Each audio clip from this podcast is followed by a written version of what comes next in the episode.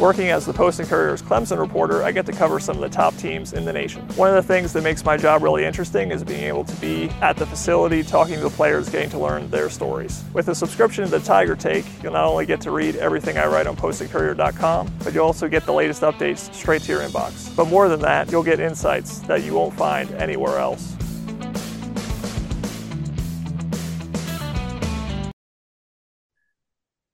Hi, I'm Gene Sapakoff, college sports editor and columnist at the Charleston Post and Courier. Welcome to Countdown to Kickoff, the Post and Courier's weekly show in which we talk to John Blau, Post and Courier Clemson beat writer. And if you'd like to check more of what John has to say about the Clemson beat and some cool stuff on and off the field, go to postandcourier.com slash the Tiger Take, postandcourier.com slash the Tiger Take. John, um, I'll tell you what, let's uh, kick off right away here talking about the possibility that Clemson can still make the college football playoff. What were your takeaways from last night's show in which the Tigers bump up to number nine? Yeah, it's still kind of crazy how much the SEC uh, holds sway in that top 10, though. I mean, if you look at LSU and Alabama, uh, with two losses still ahead of Clemson, uh, obviously TCU undefeated in the Big 12 uh, at number four. That's a team that you need to lose if you're Clemson to, to get a chance to make a run here, win an ACC title. You maybe sneak into that number four spot because you think at the end of the day, I don't know if the committee can put a two loss LSU or Alabama, who are not conference champions, ahead of Clemson. Um, and then also going back to last week, obviously Oregon losing, um, that bumps them out uh, of that. I think they were number six and that leaves a place for Clemson to kind of bump up one. Uh, so the Pac-12, you don't want USC, basically the other USC, Southern Cal, uh, to be able to uh, have one loss and maybe win that conference there. So there still is a path, but you need the Big 12, the Pac-12, so those teams to lose. And then obviously the Big 10 uh, with Ohio State and Michigan. Uh, you probably want Ohio State to win and then win the conference, and for Michigan not to look so good. Yeah, I think you nailed it there, John. I think Michigan just will not have the schedule strength um, as a non Big Ten champion to uh, top a Clemson team that would be an ACC champion. Ohio State, though, might if Michigan were to beat Ohio State and when people have to remember there's also a, a, Big Ten championship game after that. But I think the Ohio State Michigan winner will conquer that kind of messy West there. I think it can be remarkably simple, really, for Clemson. Like you said, TCU, they play Baylor and Iowa State, and then probably Kansas State. Um, I, I, I, really like the frogs. I think uh, they're deserving right now of where they are, but I don't know if they can get through those three games. And then in the Pac 12, uh, Clemson needs Oregon to beat Utah and then Utah to beat Southern Cal. I, I, I kind of think that's the path. But let's talk about just the other possibilities there. To me, it looks like playoff. Um, if they win the ACC but don't make the playoff, they're going to the Orange Bowl. If they were to lose to the Tar Heels, I think they're going to the Gator Bowl. Um, what do, what do you think about all that? I'd rather not do the Gator Bowl. I already covered that when I was covering IU. I like to get around and do different things. So, uh, yeah, I mean, preferably again, not a fan, uh, not invested in whatever happens. But uh, the Orange Bowl would be new and different, uh, so that would be nice. Um, but yeah, I, I, think, like you said, winning the ACC gives us gives them a chance to go to a New Year's New Year's Six. As far as what it means for the program, I think that it was the best consolation prize for not going to the playoff. Obviously, they had that huge streak, kind of set that as the standard of where Clemson football is at. They had the down year last year. You would like to get back to the playoff. Obviously, that loss kind of put a, a big uh, dent in that. But to be able to get to a near Six bowl, I think would be a nice recovery for Clemson. Um, to get to the Gator Bowl, uh, shines a little bit off of it there. But if they could have a uh, a nice win in the Gator Bowl, you know, win by uh, a lot of points over whoever the opponent is, I think that could uh, bode well, I guess, in a way as well. Yeah, um, it's interesting. Uh, North Carolina is looking more formidable, particularly Drake Maye in that offense, and now they're 13 in the playoff. Do you think there's a path for the Tar Heels to get into the playoff, or is it just too far to climb? Yeah, I mean, in terms of they basically, you know, have the same type of resume, I guess, in terms of some wins in the um, the ACC, and obviously I think they beat Notre Dame, right? Am I remembering no, correctly? That's also their only loss, and that yeah, their only loss. So it's the same. Was, it's like the same exact resume. Yeah, I'm forgetting. Yeah, yeah. So um, yeah. It, it's similar, and if you beat Clemson, then you are the ACC champion with one loss. So I mean, I would think their path is kind of the same, other than the name recognition, the brand recognition not there because you're not Clemson. Um, uh, maybe you have to overcome that hurdle, but I guess is it really all that different? I don't know. Uh, so before we look too far ahead to Clemson playing in Miami in the Orange Bowl, I guess we should talk about Miami, the football program. but uh, but by, by the way, here, here's the best things about going to Miami, John uh, Cuban coffee and, and, Cuban food, and you you could make a side trip to the Keys. That's always fun. And then there's uh, it's really cool to see iguanas uh, scuttling around the outdoor restaurants. I like that. Here's the worst thing: last week, an 18 foot python was found just outside Everglades National Park with a fully intact five foot alligator in its stomach. Go ahead and Google that, folks. Okay, John, let's talk about the Miami Hurricanes. Three interceptions. One guy had three interceptions, and I think they had a total of four in bidding Georgia Tech 35 14 last week. You could argue that was uh, the Canes' best game of the year, which isn't saying much for a five and five squad. Yeah, I mean to win 35 to 14. I mean, you go back and look at some of the other losses they had. They lost 45 to 3 to Florida State. Uh, obviously lost to Duke. Um, very close game with Virginia. Um, lost to Middle Tennessee State earlier in the year. I mean, they've had some ups and downs, Miami, but they're sitting there at five and five.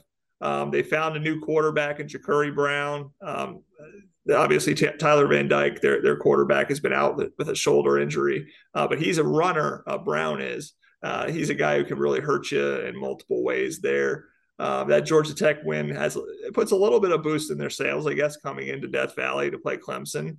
Um, I guess the one thing I would wonder is again running quarterback, your strength.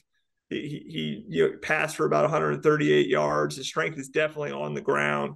Um, and obviously, Clemson's defensive line just had its best game. Its front seven probably had its best game of the year against Louisville. Um, uh, Clemson trending in the right direction there. It'll be an interesting matchup to see them against a Miami team that's going to want to run the ball a lot.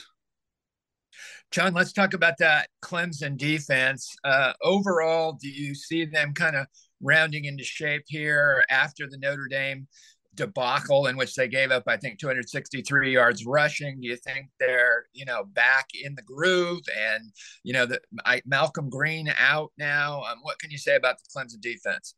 Yeah, I think the biggest thing to come out of that game against Louisville was Barrett Carter. Uh, obviously, he was playing that hybrid nickel strong side linebacker role. Uh, Trent Simpson is out with an ankle injury, which is only supposed to be a one week thing, but you put Barrett Carter at the weak side linebacker, and he was absolutely everywhere.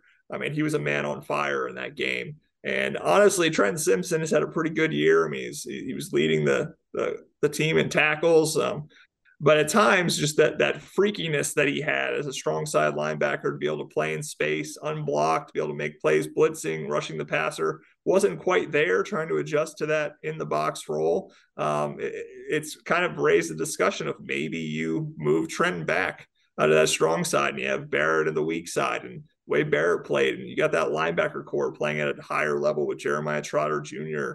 having 12 tackles, and then again, like I said, that front in front of them probably the most disruptive they've been. I mean, Bryan Bresee, obviously, everything he's had uh, going on throughout this year with his sister and then the kidney infection and all of that, um, he was dominant in that game versus Louisville. Uh, he looked like himself. And um, obviously, all the talent they have. I mean, seeing all the mock drafts. I mean, Bryan Bresee, Myles Murphy are right now by a lot of people are, are considered top 10 picks this upcoming draft. You want to see that level of production from them, considering that's uh, where they're supposed to be uh, in the in the next level. Um, and and they certainly showed it. I think last week against Louisville. Um, and again, just coming into a matchup like this, I think it's a, a positive thing for Clemson that it looks like they're they're rounding into shape, like you said. Yeah, John, I'll tell you what. I, I think if we could move ahead seven years and look at the NFL and see what's going on with Murphy, Bresee, Simpson, Trotter, Carter. I mean, I think those guys are just going to be tremendous NFL players. And not, not, to bring up the negative again, but that's just what makes that Notre Dame running attack, you know, so puzzling with all those guys and, and a bunch of other good players too. Okay, let's talk about the Clemson offense. I mean, I think conversion of that third down by DJ Uiagalelei early in the game against Louisville kind of set a good tone there. What what were your thoughts about quarterback play overall and his in particular against Louisville? Yeah, I mean, even talking to Kyle Richardson coming into the game, the passing game coordinator, he talked about how running DJ Uiagalelei just seems to calm him down and that he enjoys it. Uh, he gets engaged in the game early, and it obviously makes the defense have to worry about something else uh, rather than just him dropping back to pass. And and it, it really seemed to work. I mean, they ran him the, the first uh, couple of plays, get a first down right off the bat. He moves him down the field. Obviously, had to make a huge uh, third down pass to Joseph Ngata to make it happen.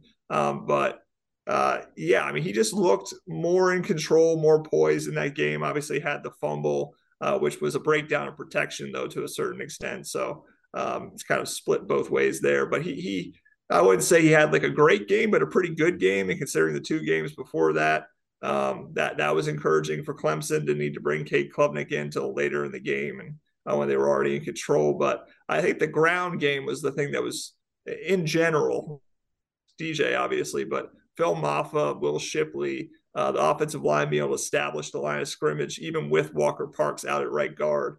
Uh, I think that was really encouraging for Clemson. And, I would think they would continue to try to lean on that uh, ground game a little bit uh, and see if they can kind of, you know, take it to a very fast, athletic um, defense, which you would expect at the U. Talking to John Blau, Post and Courier dot com clemson beat reporter if you'd like to check check out more of John's insights from on and off the field, go to post and postandcourier.com slash the Tiger Take. John, let's elaborate just a little bit more on that Clemson running game. You wrote a nice piece at postandcourier.com on Phil Mafah. What about that one-two punch now with him and Will Shipley? And and also, this is a two-part question, John. What was the coolest play last week? Shipley's hurdle or Mafah moving that pile? And you also had Barrett Carter's hurdle of uh, of a running back, and then him getting a sack. There were there were a bunch of plays, but um, I guess in terms of flash, I think it's a one A one B type situation. In terms of flash, obviously that hurdle and then be able to break two tackles uh, once you hit the ground. I mean, it is Superman type of stuff. I mean, that stuff you do not see that uh, happen very often. Either you get the hurdle and you fall down, or uh, you you break two tackles, but you don't have to hurdle for it. Uh, but then, honestly, like the coaches, I think in particular, I think love a play like Phil Mafah's. I mean, you're literally impacted two yards into the run. You keep just moving your feet and moving your feet and moving your feet, and there's two, three, four defenders there, and all of a sudden your teammates come and you keep moving your feet for 15.07 seconds is a ridiculous amount of time to be uh, really continuing to to work and to you know wait. You know they say play through the whistle. I mean, play through the whistle. Uh, it just shows you kind of the heart of Phil Mafah and just you know the, type of runner he can be, just physically overpowering even against all odds. So um, that was a really cool run. I guess if I was to have to pick, if a gun was to my head, I would pick uh, Phil Mafah probably, just because that's just that's just really cool. I guess. Well, I think you nailed it there. The flashy play is Shipley. Nothing wrong with that play. It's spectacular. But Mafah's the play. I could see coaches in high school, college, all levels of football showing their team um, just to try to get them going and motivated by uh, that Phil Mafah play moving that pile, like you said, for 15 seconds. It's just ridiculous. All right, John, you, you know what this is. It's the time of our program on Post and Courier Countdown to Kickoff when we asked John Blau to make his prediction for the upcoming week Clemson versus Miami at Death Valley. Your thoughts, John Blau? Uh, I'm going to go 31 to 17. How about that? And uh, I assume you're picking the home squad to yes. win this game. yes, yes. Uh, I'm not. I'm not picking a tremendous upset, but uh, I don't know what is that cheating. I mean, I basically picked the same score almost as the Louisville game. I mean, it was just giving the other team one extra point. But hey, we'll go through. Yeah, I feel like it's nice. Oh yeah. um, all right. Well, this is this has been countdown to kickoff with John Blau and For John Blau, I'm Gene Sapakoff of the Post and Courier. Join us next week with John Blau and I discuss the rivalry game, Gamecocks coming to Death Valley.